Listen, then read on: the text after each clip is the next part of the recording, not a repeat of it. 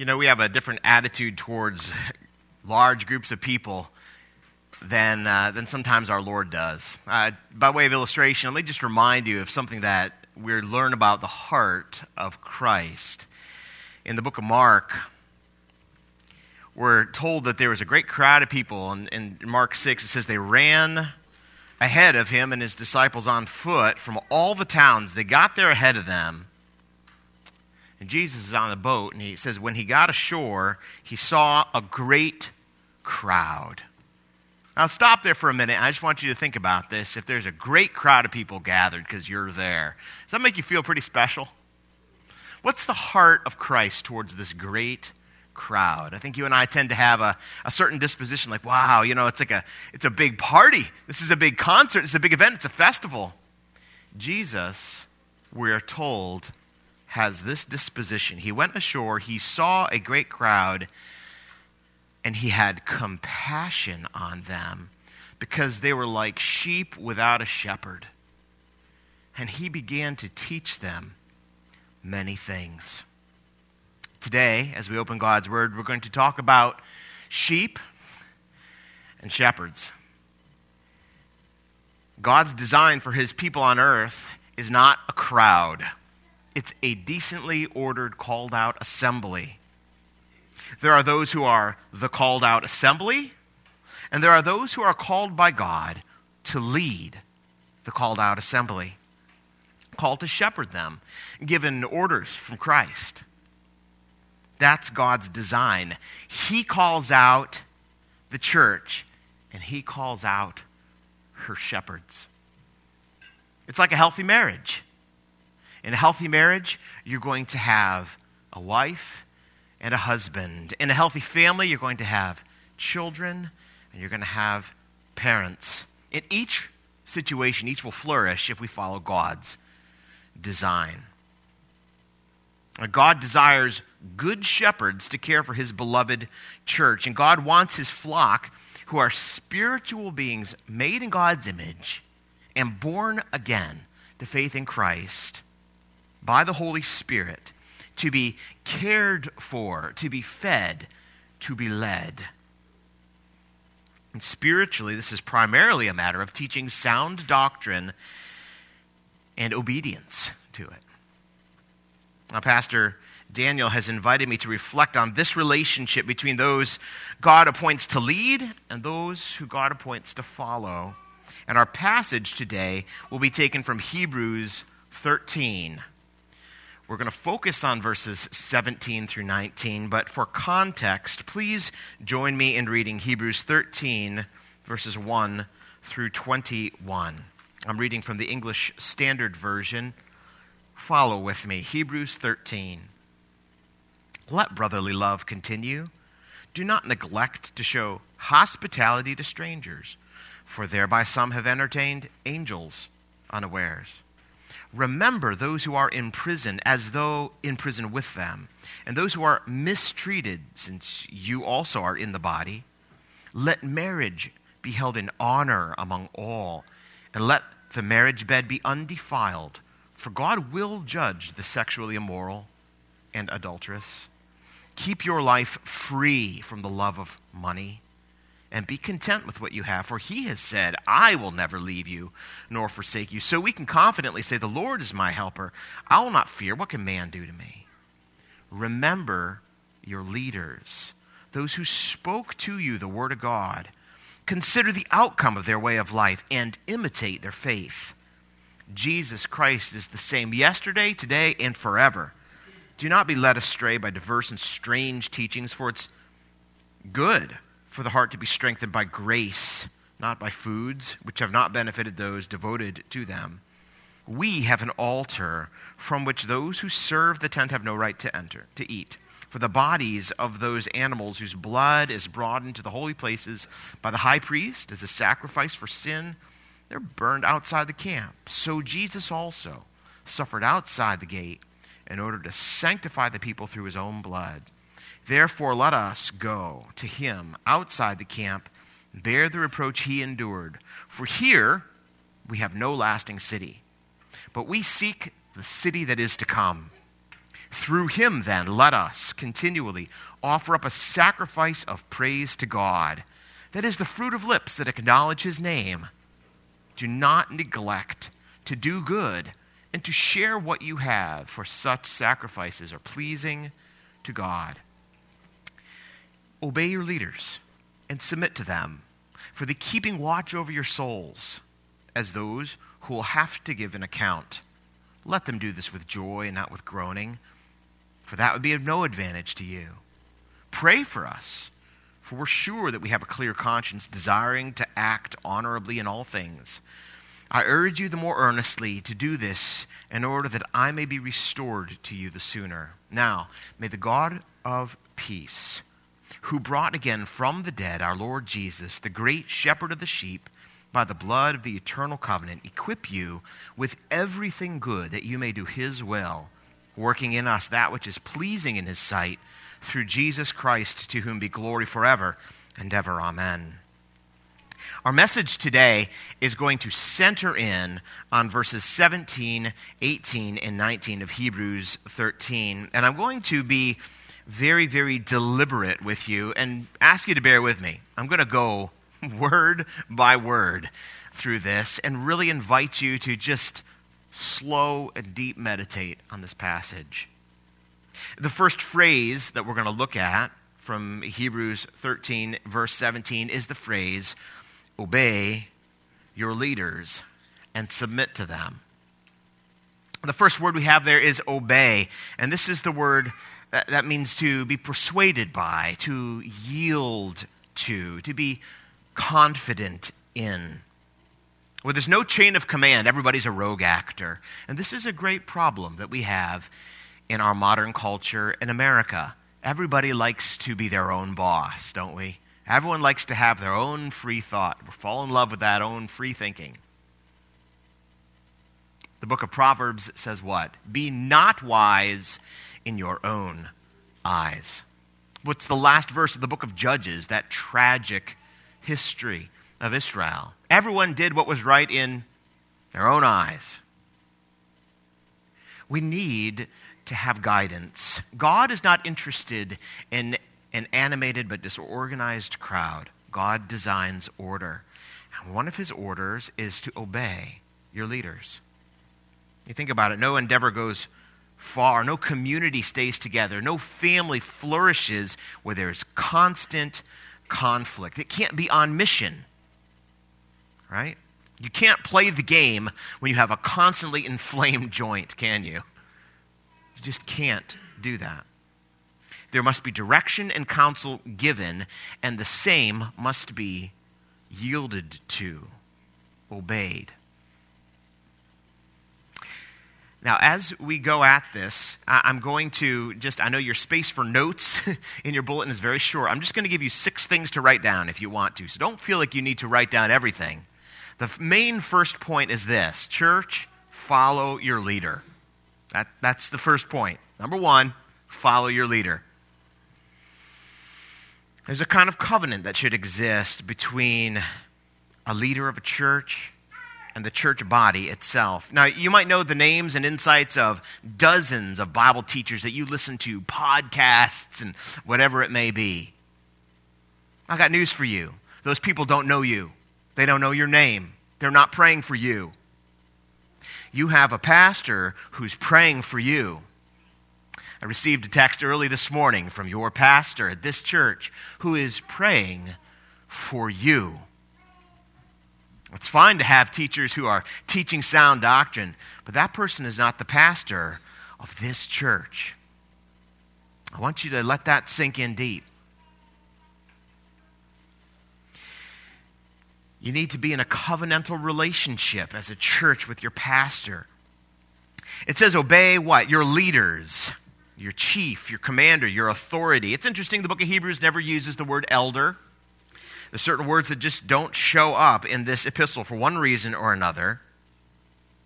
It's the word leader. And for context, you can see back in verse 7 the description of leaders. Remember your leaders. And then the author writes, Those who spoke to you the word of God. So they're the evangelists who presented the gospel and who taught you God's word. Consider the outcome of their way of life. Imitate their faith. These are the disciplers. These are the people who set the example in a church. It says leaders. You notice that? Obey your leaders. So you obey your leaders. That, I think, indicates perhaps a, a good circumstantial case for a plurality of leaders in a church. It's a, it's a, healthy church where it doesn't all pin down on one person, but there's a plurality of leaders, of elders. It says to submit to them. That's the same idea as obey, to yield authority to. Yielding is an important discipline of the Christian life. If you're not yielding to your leader, they're not being your leader. It's just like in the workplace, just like in the military. Someone's got to be the boss, someone's got to make the call. There needs to be respect for the rank, respect for the structure, respect for the role. And you need to yield to them. And I think the context here is that there's a lot of diverse, strange teachings. Look at 13, verse 9. If you look back there, it says what? Don't be led astray by diverse and strange teachings. So there's, there's a lot of ideas out there, and you need to be in sound doctrine. And so a lot of things are set up against the gospel of Christ. A good shepherd is trying to lead the church into healthy, good, and godly life. You need to yield authority to the evangelists, teachers, the disciplers who teach and lead by an example. And you need to do this to your own leaders. You know, it's just like Ephesians chapter 5, where it says what? Wives, submit to your own husbands, right? It doesn't say you submit to every husband, it says you submit to your own husband. That's just like a church should submit to their own leaders. I think in Hebrews 10, we see the context. You know, not to, if you, if you look back at Hebrews 10, it, it describes the gathering of believers. And, and I think we can infer from this this is the gathering that is the church. Verse 22 Let us draw near with a true heart, full assurance of faith, our hearts sprinkled clean from an evil conscience, our bodies washed with pure water. Let us Hold fast the confession of our hope without wavering. He who promised is faithful. And let us consider how to stir one another up to love and good works. Those are descriptions of the church carrying out and living out the gospel life. I love the name of this church. It's very much this life, it's, it's living this out. This is what we do in church. Not everyone can be the leader, the teacher, the elder. There must be a relationship here. Obey your leaders, submit to them. So, point number one follow the leader.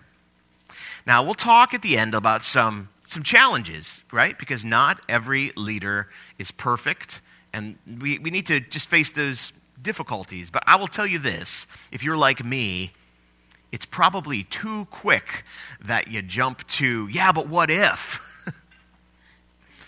the first instruction we see, receive is follow the leader, obey your leaders. Uh, the second point that I want to draw your attention to in verse 17 obey your leaders and submit to them. Why? Point number two leaders do soul work. The work of the leader in the church is to do soul work. That's point number two if you're taking notes. They're keeping watch over your souls as those who will have to give an account. This keeping watch idea is a sleepless attentiveness. I can tell you that when people in underneath my ministry and care are going through a difficult time, struggling with issues, dealing with distress, as a pastor, it is hard to sleep. And many times in the middle of the night when I wake up, I find myself praying for people in the midst of varied different kinds of need. And I promise you, that's what your pastor is dealing with too. It's not just the kids that wake a pastor up in the middle of the night. It's the needs of the flock. They weigh heavily. He's keeping watch over your souls. No one is going to pray for you so much as your pastor. I want you to I want you to let that sink in. I want you to let that sink in. Your pastor prays for you.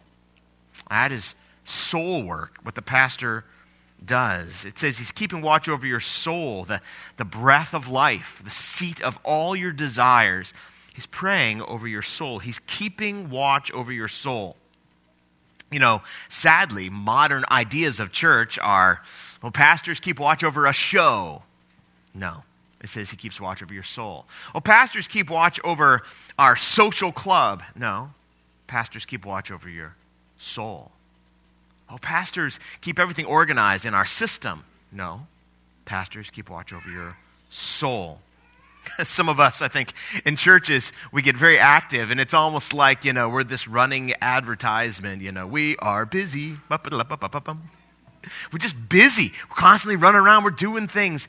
A pastor's concern should not be about the activity of the church, but your soul. That's the job of the pastor. That's what the pastor is doing, keeping watch over your soul. And, and the scripture says that the pastor, the elders, have to give an account. That's a, the idea of a verbal report. You ever have to get called in to give a report in front of a committee, in front of your boss, and you know, in front of a client? You have to give this report. Eh, that's the pastors have that. We have to give a report, an account. And I think about what Jesus talks about in Matthew 25 with the parable of the talents. Do you remember that? A master goes on a trip, he gives amounts of money to his servants, and then what does he do when he comes back? He calls them together and he says, All right, give a report. What'd you do with the money that you got? That's the idea.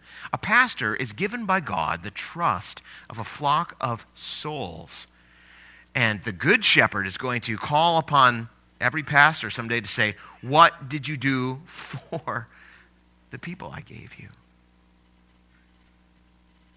And on that day, it will not do for the pastor to say, I became very famous. I said a lot of things. God's going to say, How are the souls of the people that I entrusted to you? To keep watch over your souls. One of the greatest concerns in pastoral ministry is the fear of man. Was talking to a friend this week who's in ministry. I said, You've been in ministry a while, brother. What have you learned? He goes, Oh, I struggle with the fear of man. It's the hardest thing in pastoral ministry. You, you worry about what, what do people think? Oh, oh no, what's going to happen? COVID made it really hard for everybody who's in ministry, right? Everybody had a thousand ideas about what to do during this period of years. And pastors, struggle with this, but what they have to remember is that they are to give an account to the Lord. And at the end of the day, a pastor, although you may think he works at your behest, that you hire a pastor, the pastor is accountable to the Lord.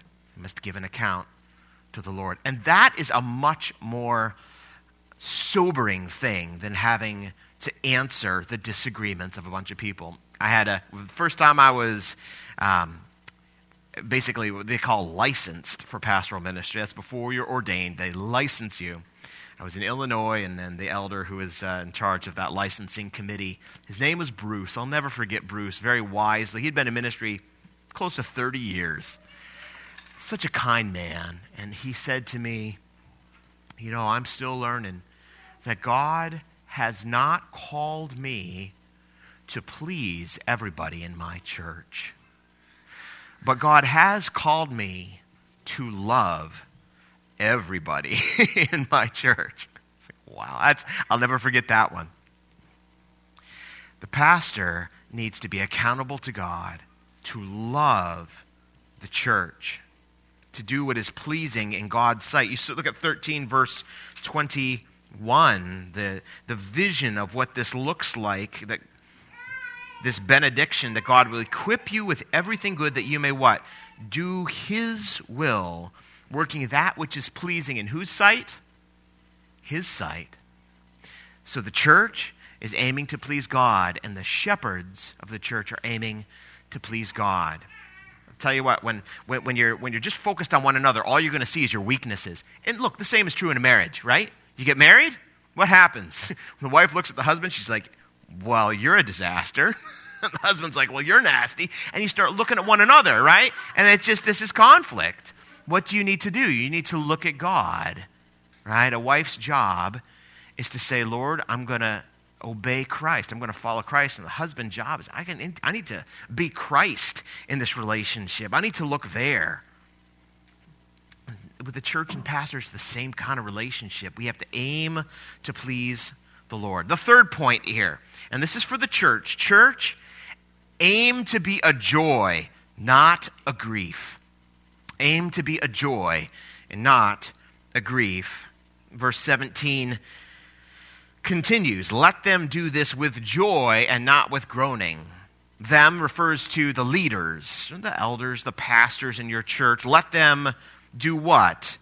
Well, let them keep watch over your souls. Let them give an account with joy and not with grief. The joy is just deep gladness. John, you remember John in his little epistles, he says, There's no greater joy that I have than, than that my children walk in the truth. It's the same expression. It's like there's nothing more satisfying as a pastor than to look out over your flock and go, They're walking in the truth. Nothing makes you happier. When you're a parent, you see it with your kids. Man, my kids, they're following the Lord. Nothing makes you happier. When before God in prayer, and then one day face to face, every leader in God's church has to give an account. And it's an amazing blessing to do that with gladness. Now, the opposite situation is when you do that with groaning or with grief. Remember what Stephen, when he was given his speech in the book of Acts, Stephen's remembering to a bunch of people who will soon stone him to death. He's remembering to them the story of Israel, and he describes the people of Israel as they were in slavery, calling out to God. You remember what in Acts 7? The Lord said, I've surely seen the affliction of my people who are in Egypt. I've heard their groaning, and I've come down to deliver them. That's the kind of groaning that pastors sometimes have over people. I don't know if you realize that. You ever think about that? If your life is such that you are causing your pastor to groan with sadness, it's like the grief of the people of Egypt who are suffering in their slavery. Do you really want to be the sort of person who your pastor cries out to God in their prayer closets daily on account of? Is that the sort of person you want to be? Don't aim to be that. Aim to be a joy, not to be a grief. Listen, I, I've been to many funerals as a pastor, and especially as a pastor involved in the ministry of music. I kind of go to all of them. I've been to probably over a hundred now in 10 years of ministry. No one speaks ill of the dead, I'll tell you that. But this is the truth. You can tell when a pastor's giving a eulogy over someone who has been a joy. You can tell that pastor is full of testimony about that sheep whose faith has become sight. And they're just praising God and they're saying, This person was such a blessing to me. And that is a beautiful thing to see. You can decide today whether you, as a church, are going to be a joy for your pastor to pray over, or if you're going to be a grief. In the end, the pastor has to give an account. So aim to be a joy, not a grief. Point number four church, you need to consider the purposeless vanity of an ungodly life. Consider the vanity of an ungodly life.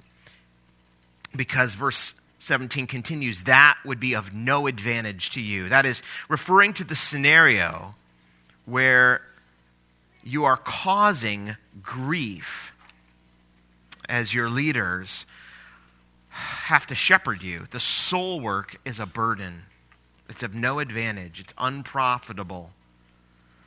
It says that will be no advantage to you. It's the idea of vanity. There's a lot of ways to waste your life. And as God's beloved family, we should look forward to the reward that God promises us when we submit to Him and to His design. Don't aim to be a wasting care for your pastor. That's, that's my appeal to you. It's of no advantage to you. I'm going to tell you something as a pastor um, that is maybe hard for you to hear and may surprise you. So I'll tell you a story and then I'll just speak personally. I had a, a friend who was early on in his ministry an intern at a church, and, and the senior pastor was someone we both knew. He was a, a well seasoned, experienced, godly pastor. And my friend, Jonathan was his name, Jonathan told me there was this lady in the church who was a real problem. He's like, I'm just telling you the problems that she, it was, he goes, my heart was so burdened for this lady. I kept praying the Lord would change her heart and change her and just give her a different spirit and all that. And he said, one day I, I went to, to Pastor Rich and, and I said, man, I'm just praying for her. God would change her heart. And that senior pastor said, that's interesting. I'm praying she'll leave. Now, that sounds harsh to you, but that's the truth. You have no idea the kind of prayers that I pray over people in my church. Sometimes I pray that God would crash into their life and arrest them and absolutely put them down to the point where they will repent. Because the kind of sins that a pastor has to be privy to will break your heart. I dare not speak of them. They're just so heavy. God, get a hold of that person's life. Sometimes the sins that that person is in, they're clearly so non repentant, there is no life. Do you know what the Apostle Paul said of Hymenaeus and Alexander? He says what? He writes it. I handed them over to Satan so they would learn not to blaspheme. You may never think that your pastor prays crazy prayers, but sometimes we have to. You don't want that, friends. Don't want that for your soul, for your family. No. It's not being mean spirited, it's being real. When you come face to face with sin, which is soul work, by the way, you'd be shocked the kind of things that as a pastor you end up on your knees in tears over, praying for. You know too much, you see too much. That's no advantage to you when your pastor is before God begging that God would do hard work in your life, a temple cleansing. You don't want that. But sometimes that's what pastors have to do.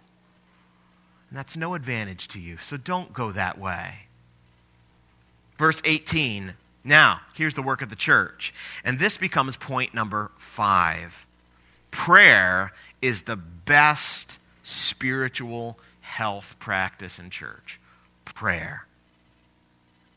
You've been told that your elders have to give an account and that your pastors pray for you. Well, prayer is the best spiritual health practice in church. And what does the author say here?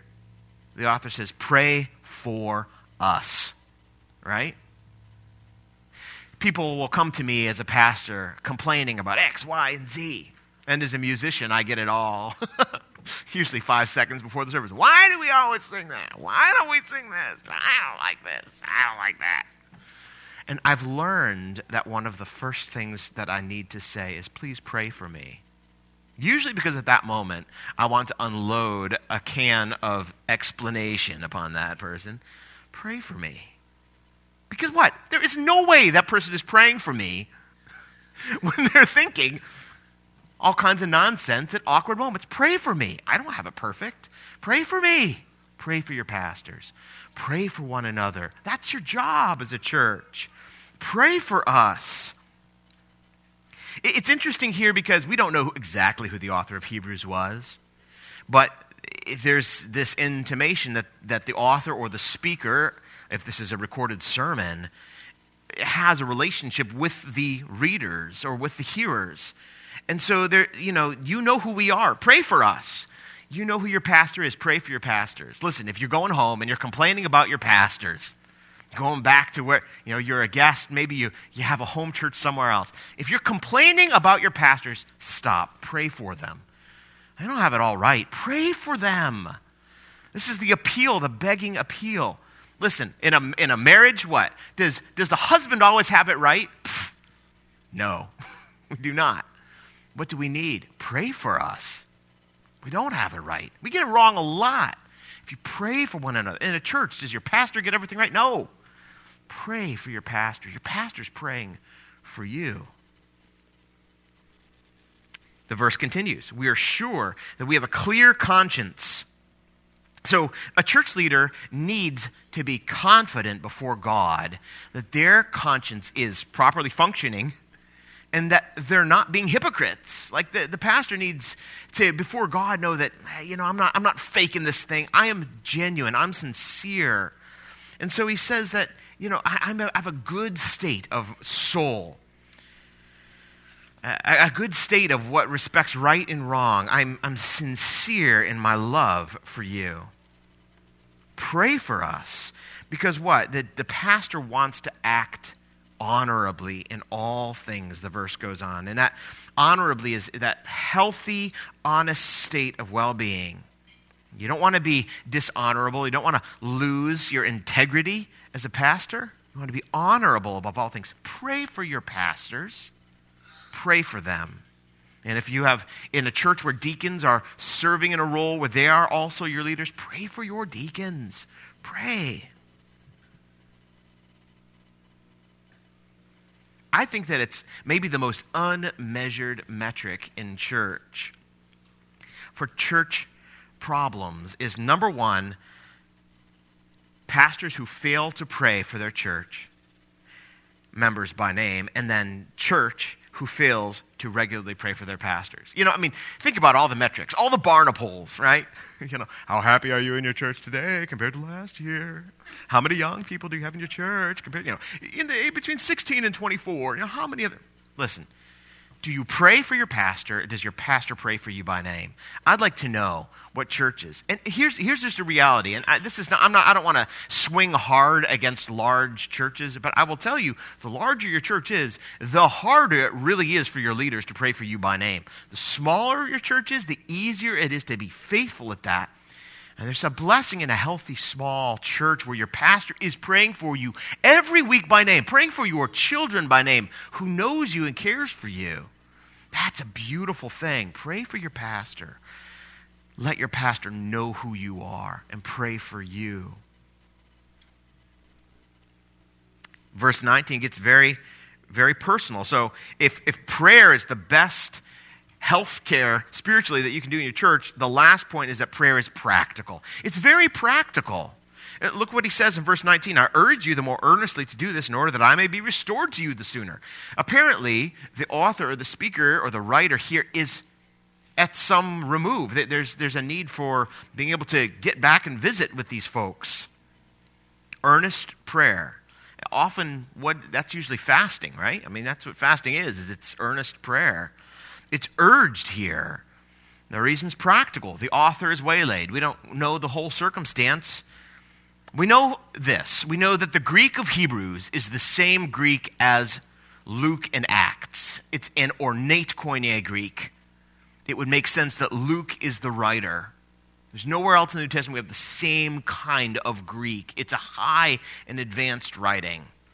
But we know that theology is Pauline. It would make sense if Paul is giving this message and if Luke is the amanuensis writing it all down. It's a long epistle that would make sense? I don't know, but that's the best guess that I'll give you. And it would make sense if Paul is waylaid that he's in prison. And it would make sense that earlier in chapter 13 he goes, Remember those who are where? In prison, as though you were there with them. Those who are mistreated. The Apostle Paul was mistreated. Remember them. It's likely Paul, maybe one of his companions, writing from prison. The simple fact is that we learn here God answers prayer lifted up on behalf of others in their distress. I always get these interesting conversations with people. I have a high view of God and His sovereignty. But I always find these conversations in church with people, I always find it very interesting. You know, but God, if He is sovereign, He knows everything in advance. You know, why should we pray? And they get really, really this you know, deep, you know, esoteric way of thinking. And I'm like, well, I think the Bible says pray. And I think that God answers prayer. And I don't think you're smarter than God to figure that out. So how about you just pray for folks? Let's not overthink this. It says pray. Maybe you should do that. Maybe you should pray that things will happen because it's effective. And be practical about your prayers. Let's believe that God can do things we can't imagine. God is a most free being. He can do whatever he wants. Pray. Now, in closing, uh, let me just run you through a couple thoughts here. There are some issues and objections that folks have First is the level of objection to church and pastors. Let me tell you this there's a lot of people that go into churches and they float through and they window shop. You know? It's like going to the zoo. What'd you see at the zoo today? We saw a tiger. It was in a cage. It was quite safe. As a pastor, my prayer is that people will not come through and just watch church like you're watching an animal in the zoo. I get scary sometimes when I pray. In fact, I prayed for a kid. I prayed for a kid this week that he would meet Christ the tiger in the middle of the night and be terrified by the Lord. Instead of just sitting around and watching, you need to get on the field. You need to get in there. Some people object, well, isn't Jesus enough for me? Why do I have to have a church? I don't like church. It's goofy. I'm like, welcome to reality. Welcome to humanity. Everything is goofy. Everything is goofy. It is. But Christ doesn't want us to be window shoppers. He wants us to be ordered. He wants there to be shepherds who are yielded to.